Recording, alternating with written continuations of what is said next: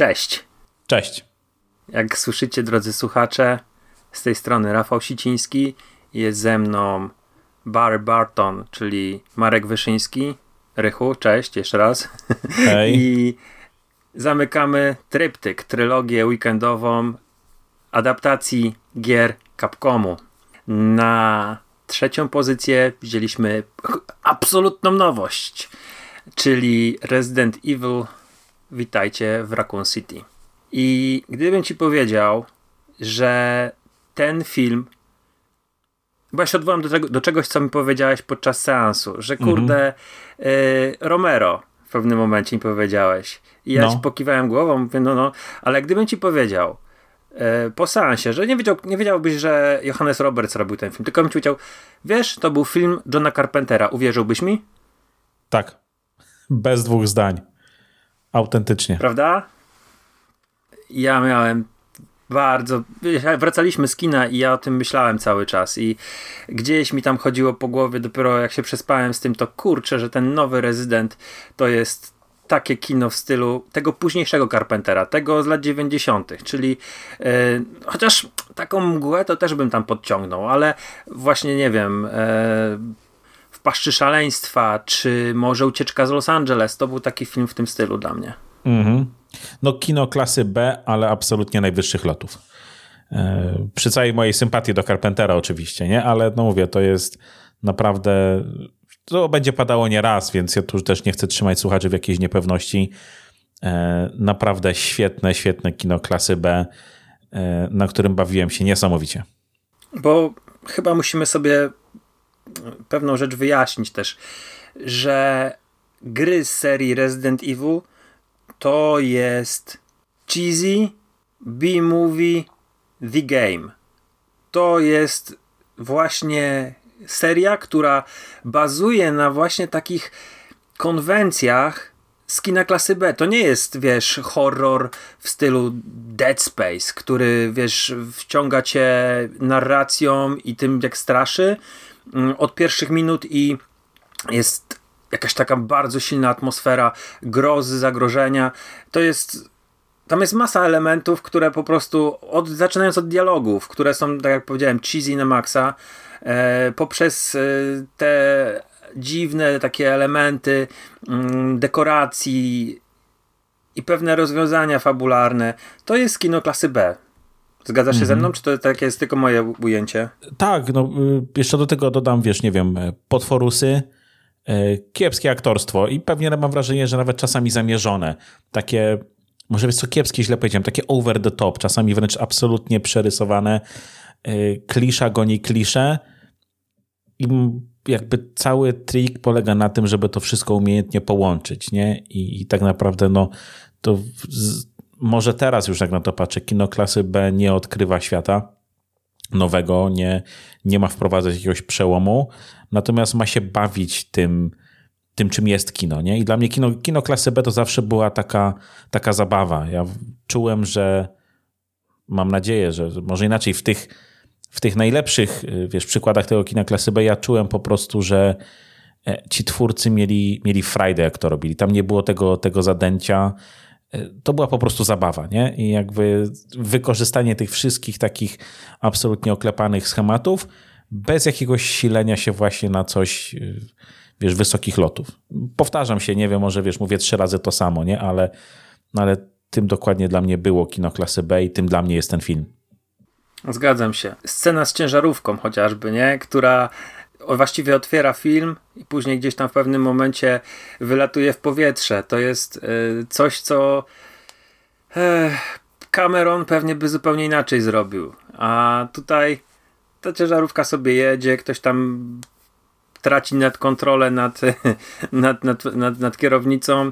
E, mamy też ten wypadek na szosie. To jest dla mnie właśnie też takie, takie coś, co mm, przywodzi mi na myśl właśnie lata 80., 90., tak się zresztą otwiera też e, Resident Evil 2 gra, mm, ale to jest adaptacja gier komputerowych i kurczę, tutaj wzięli sobie na mm, ambitne zadanie zekranizować właściwie wszystko, co się działo w Raccoon City, bo, bo tutaj w ten film właściwie zamyka e, e, temat tego miasteczka, mhm. więc mamy jedynkę i dwójkę.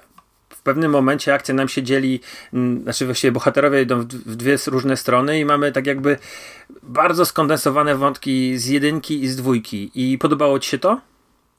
Tak. Spencer Mansion i Resident y, Raccoon City? Tak, podobało, podobało mi się. Super. Wiesz co, dlatego, że Resident sam sobie on nie daje aż tak dużo materiału na, na tą adaptację. Po prostu to są, tak jak już powiedzieliśmy, to są bardzo proste historyjki ekstremalnie krótkie. E, jakby tam ten, ten gameplay jest budowany zagadkami, ale też umówmy się nieszczególnie wyszukanymi, wiesz, znajdź klucz, e, wsadź, kurczę, nie wiem, berło w jakiś posąg czy coś takiego. No tak naprawdę ten gameplay jest rozciągany przez, przez tego typu akcje. Tam jest mało tego materiału, moim zdaniem, żeby zrobić taki film od A do Z, więc ten zabieg, żeby wrzucić dwie części w jeden film i tę akcję zrównoleglić, uważam za świetny. Też się to podobało mamy sporo bohaterów i paradoksalnie to działa. E, mamy rodzeństwo Redfieldów, Claire i Chrisa. Mamy mhm. Jill Valentine, mamy Weskera, mamy Leona Kennedy'ego. Mamy Ada Wong Birkina. nawet w, w jednej scenie, tak? No, spoiler, ale okej, okay, trudno, poszło. No i pojawia się jeszcze e, Lisa Trevor z jedynki. Pewnie tam jeszcze kilku, kilku innych, e, kilka innych postaci, które mm, gdzieś tam się prze, przewijały przez serię, których ja nie pamiętam z imienia. No Vickers, czy chyba, chyba Chief, Chief Irons, czyli komendanta policji. Nie wiem, czy był. Bo jeżeli był, to chyba tylko w notatkach, no ale y, mhm. jest tutaj w tym filmie sporo. A mimo to to działa. Ta, ta grupa się gdzieś tam na chwilkę spotyka, później się rozdzielają. Akcji obserwujemy równolegle i właściwie każdy miał jakąś fajną akcję. Każdy miał coś do zrobienia, każdy coś zrobił i, i nie wiem, mam, mam takie odnosiłem wrażenie, że na tym etapie, na którym potrzebowali jakiś tam charakter, coś tam o tej postaci powiedzieć, to powiedzieli. I my, oglądając ten film, właściwie nie, po, po, po, zakończeniu, po zakończeniu filmu, mogliśmy o każdej coś powiedzieć. Mhm. No wiesz, to jest urok tych filmów, że e, nie masz budowy postaci. Jeśli dostajesz coś na temat tej postaci, czy nawet widzisz jej, no, nazwijmy to rozwój, nie? to się wszystko odbywa przez ekspozycję. No, tak jest najłatwiej. Wiadomo, że w tym kinie klasy B przede wszystkim chodzi o tą gnającą akcję, o to, żeby było efektownie, o to, żeby było zabawnie. Ale fakt, y, każda postać dostaje swoje 5 minut. niektórzy więcej, niektórzy mniej. E, to, że my jesteśmy, wiesz, obaj jakimiś fanami gry, to też na pewno, ja mam wrażenie, że sobie i tak dopowiedzieliśmy, nawet jeśli czegoś w samym filmie brakowało, to my i tak z tyłu głowy mamy te, wiesz, te informacje. Ale tak, każdy tutaj dostaje chwilę, każdy dostaje jakąś tam swoją motywację, nawet jeśli ona jest w formie, wiesz, one-linera, y, no faktycznie każdy tutaj y, coś coś robi i każdy tutaj po coś jest. Bardzo mi się podoba, jak już powiedziałeś o ekspozycji, scena, kiedy jest zebranie ekipy Stars, czyli tej powiedzmy lepszych policjantów mhm. i szef robi jakąś tam naradę, wchodzi na to wszystko Leon i pyta się o Spencer Mansion, o to miejsce, do którego mają się udać i tak. Donald Logue zaczyna tak jakby mówić, e, co jest ekspozycją, po czym gasi Kennedy'ego i go wysyła z powrotem e, za biurko do recepcji, co jest w ogóle rewelacyjną sceną. To było tak fajnie pomyślane. Po pierwsze komediowe, po mm -hmm. drugie to, co miało być ekspozycją, to było ekspozycją i widz to wyłapał, mimo że to był żart, świetnie to było zrobione, ale -hmm. y jak to się dzieje, że ja powiedziałem, że zamykamy temat Raccoon City. E, może tutaj słuchaczom w kilku słowach nakreślisz rys fabularny, co?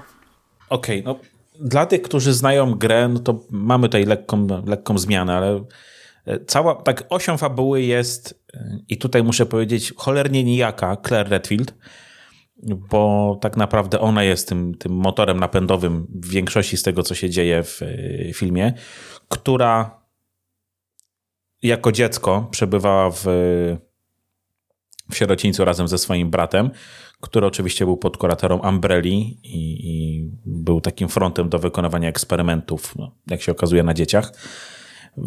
Później mamy przeskok o ileś lat do przodu, nie wiem, strzelam, że to kilkanaście, no to akurat nie było chyba nawet powiedziane. I Claire Redfield... Ale 98 mamy. Tak, 98, tak natomiast nie wiem kiedy, kiedy działo się ta, ta, wiesz, ta, ta wcześniejsza część. Ale tak, tak, dzieje się e, w 98, gdzie przez kilka godzin w ciągu jednej nocy i też dostajemy timestampy przez cały film. Naprawdę widzimy ten upływ czasu, znowu w formie okrutnej ekspozycji, ale widzimy jakby jak ten wieczór postępuje, czy ta, ta, ta noc w zasadzie, aż do rana, i to, ma, to, to akurat ma znowu fabularnie znaczenie, nie? Że, że działamy na przestrzeni kilku, kilku godzin. W każdym razie po, po nastu latach Claire Redfield wraca do miasta i szuka swojego brata. E, czy żeby odnaleźć swojego brata, a w tym samym czasie mamy akcję, która się dzieje już w samym e, w samej knajpie.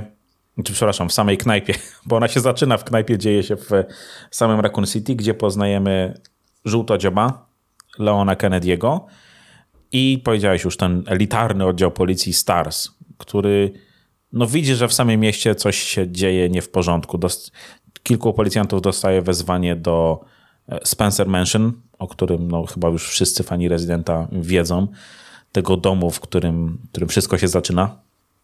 E, no i tak naprawdę te dwie linie fabularne dążą do tego, żeby się, żeby się zbiec no bo gówno trafiło w wiatrak, e, wirus został wypuszczony, ludzie zaczynają chorować e, i Umbrella wdrożyła plan naprawczy, który polega na zrównaniu Raccoon City z ziemią. I tak naprawdę przez cały film to nasi bohaterowie ścigają się z czasem, żeby nawet nie do końca zrozumieć, co tam się stało, bo znowu tutaj ekspozycja, ekspozycja, ekspozycja, nikt się niczego tutaj nie domyśla, wszystko dostajemy bardzo wprost. Chodzi przede wszystkim o to, żeby się z tego Raccoon City wydostać. Najlepiej do Gatlin. Tak. Do Gatlin. Właśnie, ten, ten, ten film jest w multiversum Dzieci Kukurydzy. I... Powinien to być z nami Mando, dokładnie. Tak. E tak, bo masz rację, ekspozycja jeszcze wprowadza ten Ben, najpierw w, po, w postaci nagrania, które Claire pokazuje Chrisowi, bo Chris też jest policjantem. Chris jest w Stars e, razem z Jill i Weskerem. Dokładnie. I, i, i Vickersem. Mm, pokazuje mu nagranie gościa, który gdzieś tam w jakimś chatroomie jej prze, przekazał filmik, e, który, który tłumaczy, co się dzieje w Raccoon City, że na VHS chorują. Że... Na VHS-ie, w ogóle to trzeba dodać. On jej przekazuje tą informację w formie taśmy VHS, którą jej wysyła. To jest zajebiste. Później ten, tego, tego Bena spotykamy na komisariacie i on tam trochę znowu tej ekspozycji Kennedy'emu daje. Um, I tak, zespół siedzieli. Stars lecą sobie do, e, do Spencer Mansion. Komendant policji wraz z Kennedym i z Claire Redfield zostają na komisariacie uwięzieni, muszą się wydostać z Raccoon City.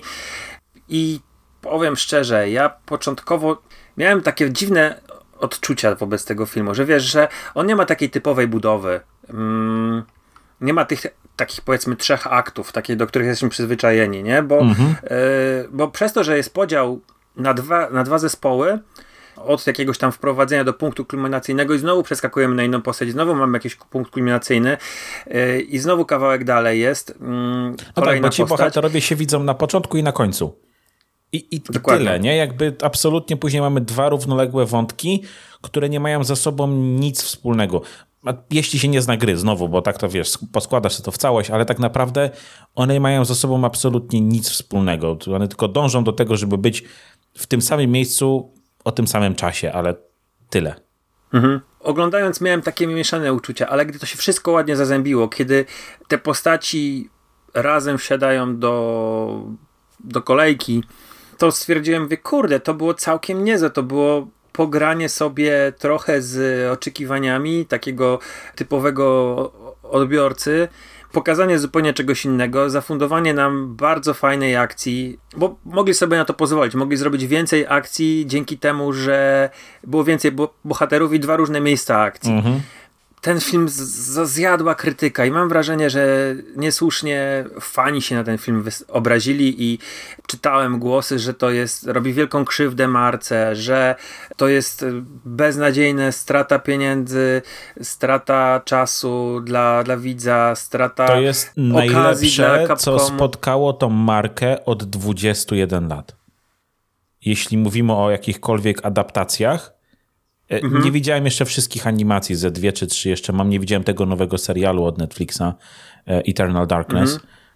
Ale jak dla mnie to jest absolutnie najlepsza rzecz, jaka spotkała e, tą markę od tego nieszczęsnego gówna, które popełnił Anderson w 2000, o którym zresztą dopiero co rozmawialiśmy, który swoją drogą jest producentem tego filmu.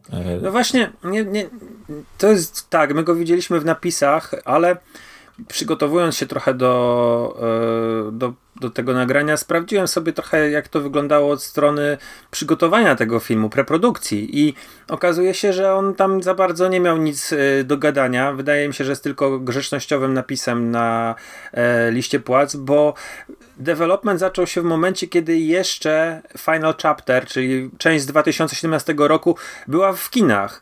I. Mhm.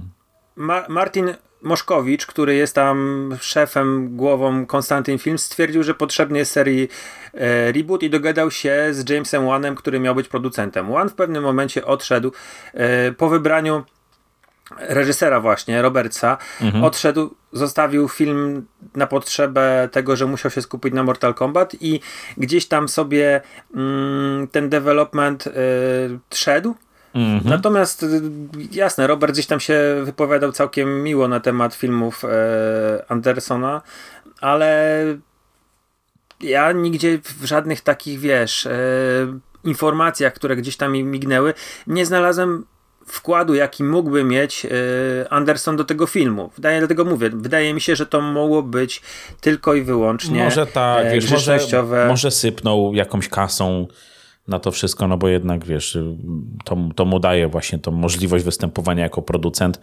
e, ale no chyba się nie wtrącał. E, no powiem ci, że nawet wiesz, gadaliśmy dosłownie przed chwilą na czacie o, o, o serialu Cowboy Bebop, który został tydzień po premierze, czy dwa tygodnie po premierze został anulowany. Mm, też przez, e, mam wrażenie, w dużej mierze potworny hejt fanbazy, a ja uważam, że on jest całkiem niezłą produkcją i tutaj, kurczę, ja naprawdę mam nadzieję, że ten Resident będzie ciągnięty dalej, bo mówię, to jest przede wszystkim zrobione przez reżysera, który ewidentnie czuje horrory. Horrory klasy B, ale jednak czuje horrory. Zrobiony z, ja nie powiem poszanowaniem dla materiału źródłowego, bo ten film czerpie takimi, wiesz, pełnymi łychami od koparki po prostu z, z gier. Ja po, po po powrocie z kina kupiłem sobie Residenta dwójkę na, na PlayStation, bo akurat było na wyprzedaży i gram. I niektóre sceny są wręcz przeniesione żywcem, można powiedzieć, mm. z jednego ekranu na drugi. Czujesz, że ktoś, kto to robił, ogarnia ten, ten materiał źródłowy, naprawdę. Albo miał dobrych konsultantów, ale naprawdę czujesz, że ktoś, y, ty wiesz, że ktoś, ten, ten kto to robił, czuje ten materiał źródłowy, czego u Andersona nigdy nie byłem w stanie powiedzieć. Nie, bo u Andersona miałeś zegar i bicie zegara i to było nawiązanie do jedynki, po czym miałeś y, wszystkie inne postaci zupełnie od czapy, nic się nie zgadzało i na samym końcu sześć, dobra, bierzemy go do eksperymentu Nemesis. I, mhm. I to były te całe nawiązania, że wiesz, że miał, był wirus i, i, i jakieś takie rzucone. Tutaj, wiesz, chociażby Lisa Trevor to jest postać, która pojawia się w otwarciu i później w pewnym momencie też pomaga Claire w sierocińcu. I wiesz, ona miała jakieś tam tajne przejście, które, którego wiesz, nikt, nikt, nikt nie widział. A oryginalnie w grach to Lisa Trevor była córką faceta, który wybudował Spencer Mansion.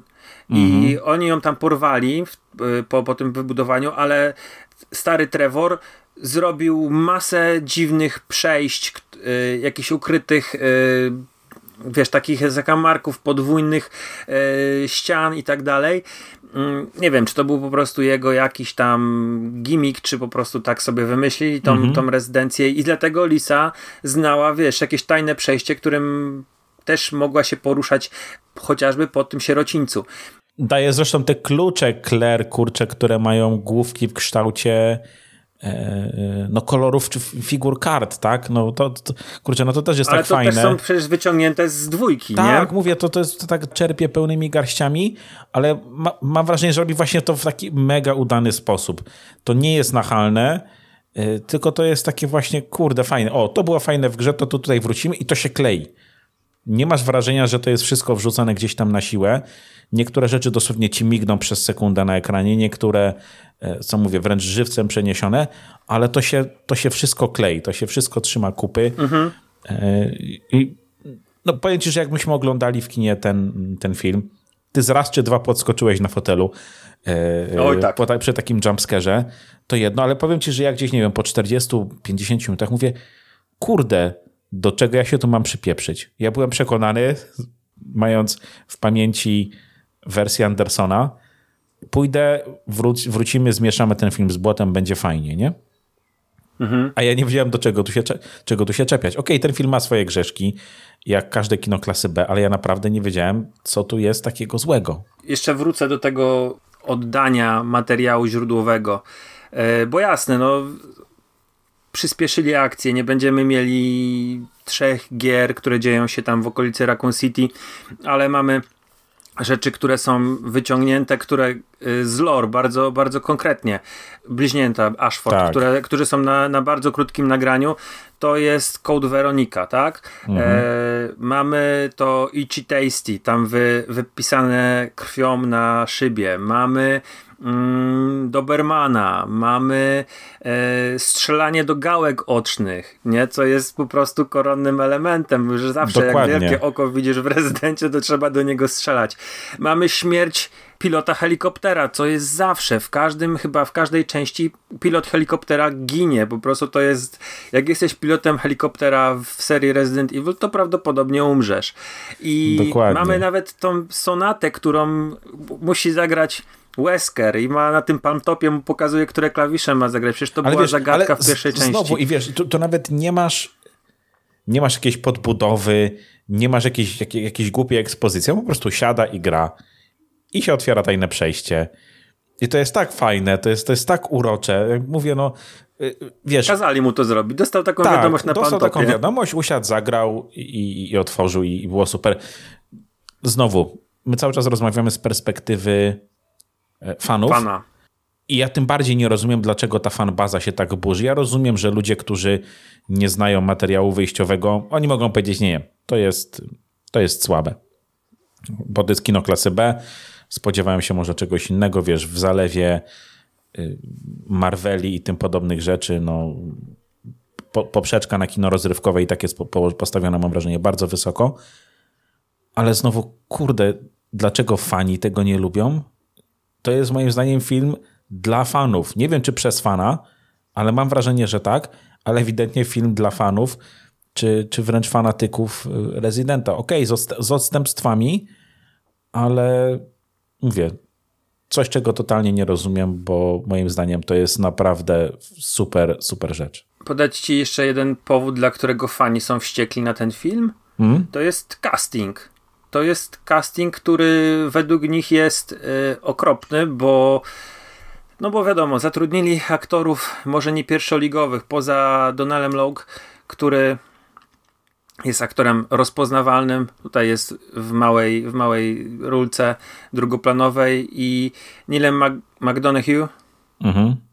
który jest już no też, wiesz, to jest facet, który był w Arrowverse, tak? No to jest etatowy złol po prostu z, znowu kina klasy B, nie? Jakby, czy, no, czy seriali, można powiedzieć. Do, do Kapitana Ameryki trafił jako tam jakaś tam jakiś pomocnik tego Howling Commando, mhm. ale to jest, to jest aktor serialowy, natomiast reszta no to są typowi serial, serialowi aktorzy, ale którzy... Wiesz, Tom Hopper jest coraz gorętszym nazwiskiem mimo wszystko, mam wrażenie. E, bo byli piraci, jest gra o tron, e, jest e, Umbrella Academy i mam wrażenie, tak. że my go będziemy coraz więcej widywać. On jest moim zdaniem świetny jako Wesker. Naprawdę, to jest kurczę, to jest Wesker. Tom Hopper jest dla mnie Weskerem. Nie wiem, kto go grał u Andersona, nie pamiętam już, ale to jest Wesker. Już jest zarzut, że wiesz, on jest komediową postacią, ale przecież Wesker, jak się popatrzy na na gry, to on jest tak przerysowanym złolem, z tymi okularami, z tymi swoimi górnolotnymi tekstami, z tymi swoimi dziwnymi postawami, e, tym płaszczem. Przecież to, to, to, to sobie jaja Japończycy robią. Tego nie można traktować na serio. I idę o zakład, że jeżeli kiedykolwiek druga część powstanie, to Hopper będzie ikonicznym Weskerem, takim jaki jest w grze. Będzie identyczny. Mhm. Robbie Amell jest moim zdaniem świetnym Chrisem on wygląda tak jak, okej, okay, Chris był wielkim facetem, Amel może nie jest wielki, ale kurczę, no on wygląda jak Chris, jak się spojrzy na tą, mhm. na tą mhm. jego twarz z tym takim e, ledwo sypiącym się zarostem, no mówię, kurde, to jest to jest Chris. Okej, okay, dużo ludzi może już kojarzy teraz Chrisa z siódemki i z ósemki. Cyniczny facet, który już dostał po prostu od życia tak w dupę, już bardziej się nie da. No co, nie podoba się ludziom to, że Jill jest czarna, a, a Leon jest, jest latynosem? Wydaje mi się, że tak. Że dla nich y, Leon, który wiesz, to jest bohater czwartej części, która jest uważana za najlepszą i i zrobili z niego no ciamajdę trochę, nie? Gościa, On ale jest zresztą... przerysowany, absolutnie przerysowany jest to jego ciamajdę, co w grach nigdy taki nie był. Tak, ale wiesz, bo on zaspał w grach, o ile dobrze kojarzę. I on też zapił, zaspał, bo zapił. I to, to, to tutaj to samo mamy, nie? Kennedy przyjeżdża na wielkim kacu e, na komisariat. Ja nie widzę naprawdę w, w, w nim czegoś, co by niszczyło postać, bo to jest chłopak, który jest młody, yy, który moim zdaniem tutaj dopiero został wprowadzony. Dalsze losy Kennedy'ego yy, nie muszą być, on, ta postać nie musi być taka w kolejnych częściach. Ona, on tutaj mm -hmm. ma mhm swój pierwszy dzień w robocie, gdzie nie wie za bardzo co robić. Y, w wielkim komisariacie wylądował, który swoją drogą wygląda identycznie jak ten, który e, oby możemy obejrzeć w drugiej grze. Mhm. E, świetnie to zrobili, świetnie to wpasowali. Valentine, trochę mi żal mam, że, że Valentine jest tą postacią, która ma najmniej czasu poświęconej, bo Ta ona jest taka chyba fajną aktorkę dobrali. Wręcz, wręcz epizodyczna, nie? Jakby ona tak, tu jest plan, ozdobnikiem nie? trochę, nie? Jakby nie popycha akcji do przodu w żaden sposób, nie jest w żaden sposób, wiesz, no, ważną postacią dla tej fabuły. A to jest prawdopodobnie najbardziej mm, mainstreamowa aktorka, bo przecież była antagonistką w Ant-Manie i Osie. Ona to jest mm -hmm. ta mhm. Ghost.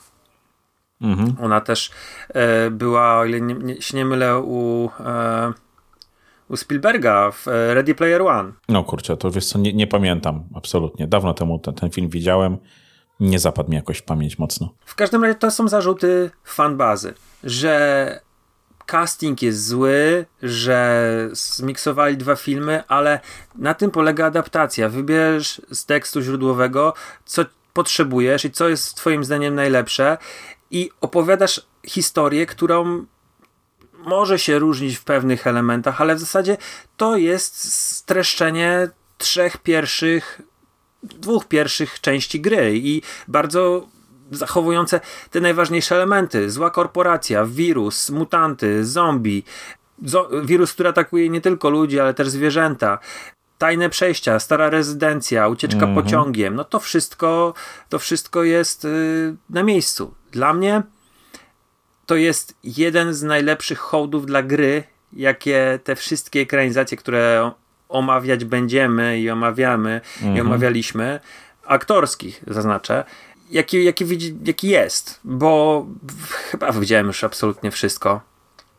Poza może jakimiś pojedynczymi filmami Uwego Bola i to, w jaki sposób oni tutaj nam e, zostawiają pewne y, poszlaki z lore, te takie smaczki nam zostawiają, to jest tak nienachalne, to jest tak mm -hmm. naturalne, tak wpasujące się w klimat tego wszystkiego, że przyjmuje się to naturalnie. To nie jest, o Jezus, złote pistolety, tak jak w Code Veronica, nie? To mówię akurat nawiązuje do drugiej części Andersona. Tam będzie taka jedna postać, co biega z dwoma złotymi pistoletami. Mm -hmm. mm, ale kurczę, no jestem pod wielkim wrażeniem tego, jak to wyszło i scenografię i, i ustroje postaci, które lata 90. bardzo fajnie portretują. Żadnych idiotycznych, piankowych pancerzy i naramienników i dziesiątek e, sprzączek przy, przy, przy, przy, przy mundurze. Mhm. E, ale powiedziałeś jedną rzecz. Ja dwa razy podskoczyłem, to prawda. Tam są sceny, takie jumpscary, których ja się nawet spodziewałem, bo ja wiedziałem, tak, że zaraz tak, coś tak, się stanie. To, to, już to, to zbiegasz ta kulminacja i bach, i podskoczyłem. Ale Plus jest jeszcze jest fenomenalna scena. scena, właśnie chyba chcesz o niej powiedzieć, z Chrisem po ciemku. To ty powiedz o niej. Tak, fenomenalna scena z Chrisem, e, który i, i zapalniczką, tak, gaśnie światło, on obserwuje to, co się dzieje dookoła niego tylko, przez, tylko przy pomocy zapalniczki. Ja, ja chcę tutaj widzieć lekkie mrugnięcie okiem w stronę, wiesz, siódemki, ale pewnie sobie dopowiadam, bo mamy tu tą perspektywę z, z, z oczu bohatera. No a później y, on dobywa pistoletu i zaczyna y, zabijać zombiaki, które go atakują. I tak naprawdę my Odwrotnie. widzimy akcję. On nie, chyba najpierw, najpierw faktycznie, później to się kończy. Natomiast. On najpierw strzela, kończy mu się amunicja, no. Tak, yy, masz rację, natomiast cała, cały ten atak zombiaków i te, i te strzały, my widzimy to wszystko tylko i wyłącznie w momencie rozbłysków broni tak naprawdę jest ciemno i tylko widzimy co chwilę jednego kolejnego zombiaka, który dostaje kulkę w, w łeb i, i tylko przez pryzmat tych rozbłysków. Kurczę, to jest tak świetna, horrorowa scena. Dawno czegoś takiego nie widziałem. A w ogóle jeśli idzie o, o te adaptacje gier, to w ogóle tak klimatycznej sceny chyba jeszcze nie było. W ogóle w tych adaptacjach. W tej ciemności. Tak. Mhm. W ogóle ta scena z zapalniczką jest bardzo ładnym nawiązaniem do tego, że w jedynce Chris miał zapalniczkę. -hmm. Przecież tam była ta cała mechanika, kiedy trzeba było zwłoki zombie podpalić, bo inaczej zmieniały się w te karmazynowe łby. Chris ma od początku swoją zapalniczkę, którą ewentualnie później zostawia Jill. Mm, ale on od początku, jak zaczyna się grać Chrisem, to on ma tą zapalniczkę i to jest super. To jest, ta scena jest właśnie, tak jak powiedziałem, zupełnie niewymuszona. Po prostu naturalnie gościu wyjmuje zapalniczkę. Akurat tak się składa, że jego postać dla, dla jego postaci ta zapalniczka jest mhm. bardzo charakterystyczna. Dokładnie. No, powiem ci tak, to tak się zachwycamy. Ja bym się przyczepił do CGI, e, bo no, mamy w firmie Likera e, i no, liker w każdym rezydencie zawsze wszędzie musi być. On wygląda słabo. Znaczy, da się to obejrzeć, absolutnie. Natomiast to się potwornie brzydko zestarzeje. Myślę, że za, wiesz, 2-3 lata już się będzie na to patrzyło naprawdę z lekkim cringe'em. I, I, jeszcze parę innych scen, chociaż na przykład ciężarówka moim zdaniem super, ale pa, parę takich ujęć, gdzie faktycznie trochę, trochę trącą te efekty. I jedna rzecz, która mi się nie podobała, to Claire. I po prostu jest, ma być niby centralną postacią, tym motorem napędowym tej fabuły, ona jest tak potwornie nijaka, że mówię, kurczę, no bo jest tyle fajniejszych postaci w tym filmie od niej, a jednak Claire jest tą, tą która gdzieś tam to pcha do przodu, wokół której się to wszystko w jakiś sposób y, toczy. Mhm. Ale jeszcze, jak mówisz o, o CGI, to zombie są świetnie zrobione, nie? Tak. Aczkolwiek, wiesz, żeby też oddać y, zombie, u, przynajmniej w pierwszym filmie, u Andersona też nie były złe. Naprawdę ujęcia były fajne, a, aczkolwiek tutaj no, faktycznie bardzo, bardzo mi się podobają. Czy ja bym coś, jakąś wadę znalazł? E, chyba na siłę to właśnie e, ewentualnie mm, aktorstwo i tutaj znowu Jill. A z drugiej strony, tak jak się zastanowić, to mm, to kurde, ona jest wierna moim zdaniem temu, co jest w grze. E, dla mnie naprawdę jedno z fajniejszych doświadczeń mm, horrorowych w tym roku. -hmm. Na pewno jeżeli chodzi o ekranizację y, fuck, y, adaptację gier, to również jeden z najfajniejszych filmów aktorskich. Tak, powiem ci, że jeszcze tak się za, nawet zacząłem zastanawiać, bo gadaliśmy w samochodzie wracając z kina, że ja bym to chyba nawet postawił wyżej od pierwszego Mortala, ale nie. Natomiast zauważ, doszliśmy do takiego momentu, że ta branża, ten kawałek branży wpieprza już własny ogon. Bo myśmy dostali ekranizację Rezydenta, w tym momencie dostaliśmy może nie remake ekranizacji, ale ponowne podejście do tematu w tym roku. Myśmy już mhm. mieli re, e, e, tasiemiec z ekranizacji, znowu z adaptacji Rezydenta, sorry. Znowu wracamy do, do tego punktu i o ile ta adaptacja, nowa adaptacja Mortala jest taka sobie, o czym już gadaliśmy, to tutaj uważam, że naprawdę jest świetnie. I powiem Ci, że jeszcze, jeszcze jedna rzecz, bo tak sobie sprawdziłem oczywiście informacje z Google'a, więc nie warto się do nich przywiązywać. Tamten rezydent w 2002 kosztował 33 miliony dolarów. Ten w tym roku mhm. kosztował 25, czyli po uwzględnieniu inflacji podejrzewam, że to jest, to jest, nie wiem, bliżej 20, cholera, może jeszcze mniej. A jest po prostu, nie wiem, o trzy klasy lepszym filmem moim zdaniem. Absolutnie pod każdym względem. Fantastyczny jest. Jest, jest przede wszystkim wiesz, widzisz to miasteczko, które jest miasteczkiem. Masz e, bardzo fajnie wprowadzone postaci, na których ci zależy. Jest naprawdę dobry humor to wszystko tam zadziałało. Nie ma, nie ma jakiegoś takiego chaosu. Mm, wszystko jest ładnie spina się. No nie, nie, nie umiem znaleźć też e, już więcej punktów, w których ten film mam, mam chwalić, bo no absolutnie wszystko mi się podobało. Ale zdaję sobie sprawę, że my jesteśmy specyficznym odbiorcą, bo my lubimy mhm. kino klasy B. I wiemy, co też w takim kinie trzeba docenić. No, ja sobie zdaję sprawę też, że ludzie, którzy idą na e, Resident Evil do kina, to spodziewają się e, laserów z dupy i wiesz, 10 salt przy, przy skoku bohatera, a bo tak do tego przyzwyczaiły ich filmy mm, Andersona mm-hmm. e, do, do, do orgi CGI i, i stosów trupów, e, ale tego nie dostali i, i może też dlatego są niezadowoleni. Ja naprawdę mam mocną nadzieję, że my dostaniemy kontynuację, bo ja, ja, ja chcę to dalej oglądać. I tak jak dalej chcę oglądać Bibopa i już nie będę miał okazji e, tego aktorskiego, to chociaż w przypadku mhm. rezydenta mam nadzieję, że, że jeszcze będę mógł. Ja ten film na pewno obejrzę jeszcze nie raz. Tak jak Mortala oglądałem kiedyś aż, wiesz, aż, aż, aż do zniszczenia taśmy VHS. Okej, okay, tutaj nie zajadę Blu-raya czy, czy, czy pliku gdzieś tam ze streamingu, ale ja jeszcze nie raz ten film obejrzę. Na pewno. Mhm. Także co, podsumowując, moim zdaniem film jest szczerym hołdem nie tylko dla kina klasy B, o którym tutaj dziesięciokrotnie pewnie wspomnieliśmy, ale też dla samego rezydenta. Tutaj y, nie czuję żadnego udawania, żadnej kalkulacji, czy pewnie jakaś tam kalkulacja była, ale nie czuję sztuczności. Nie bije mi z tego filmu to, co często czuję oglądając ekranizację, fu, adaptację gier wideo. Tego takiego wymuszonego nawiązywania do, do, e, do, do gier. Tutaj jest ten balans między produktem, filmem skierowanym do casualowego odbiorcy i do fana. I wydaje mi się, że to, że się fani odwracają od tego filmu, to jest wielka niesprawiedliwość dla twórców, bo rzecz jest wybitna tutaj pod tym względem. Myślę, że to jest ten sam poziom co Silent Hilla na przykład. Stawiałbym te filmy na równi ze sobą. Mhm. Czy mówimy o pierwszym Silencie, mam nadzieję? Oczywiście, oczywiście, tak. Dokładnie. No mówię, ja mam naprawdę szczerą nadzieję, chęć, ochotę na więcej. To co? Kończymy. Tak jest. W super humorach. Weekend z Capcomem zamykamy. Dzięki serdeczne za te trzy dni. I dzięki Rychu, że ze mną nagrywałeś te trzy podcasty. Dzięki i do usłyszenia w następnym. Pewnie już nie tak dobrym. No pewnie nie.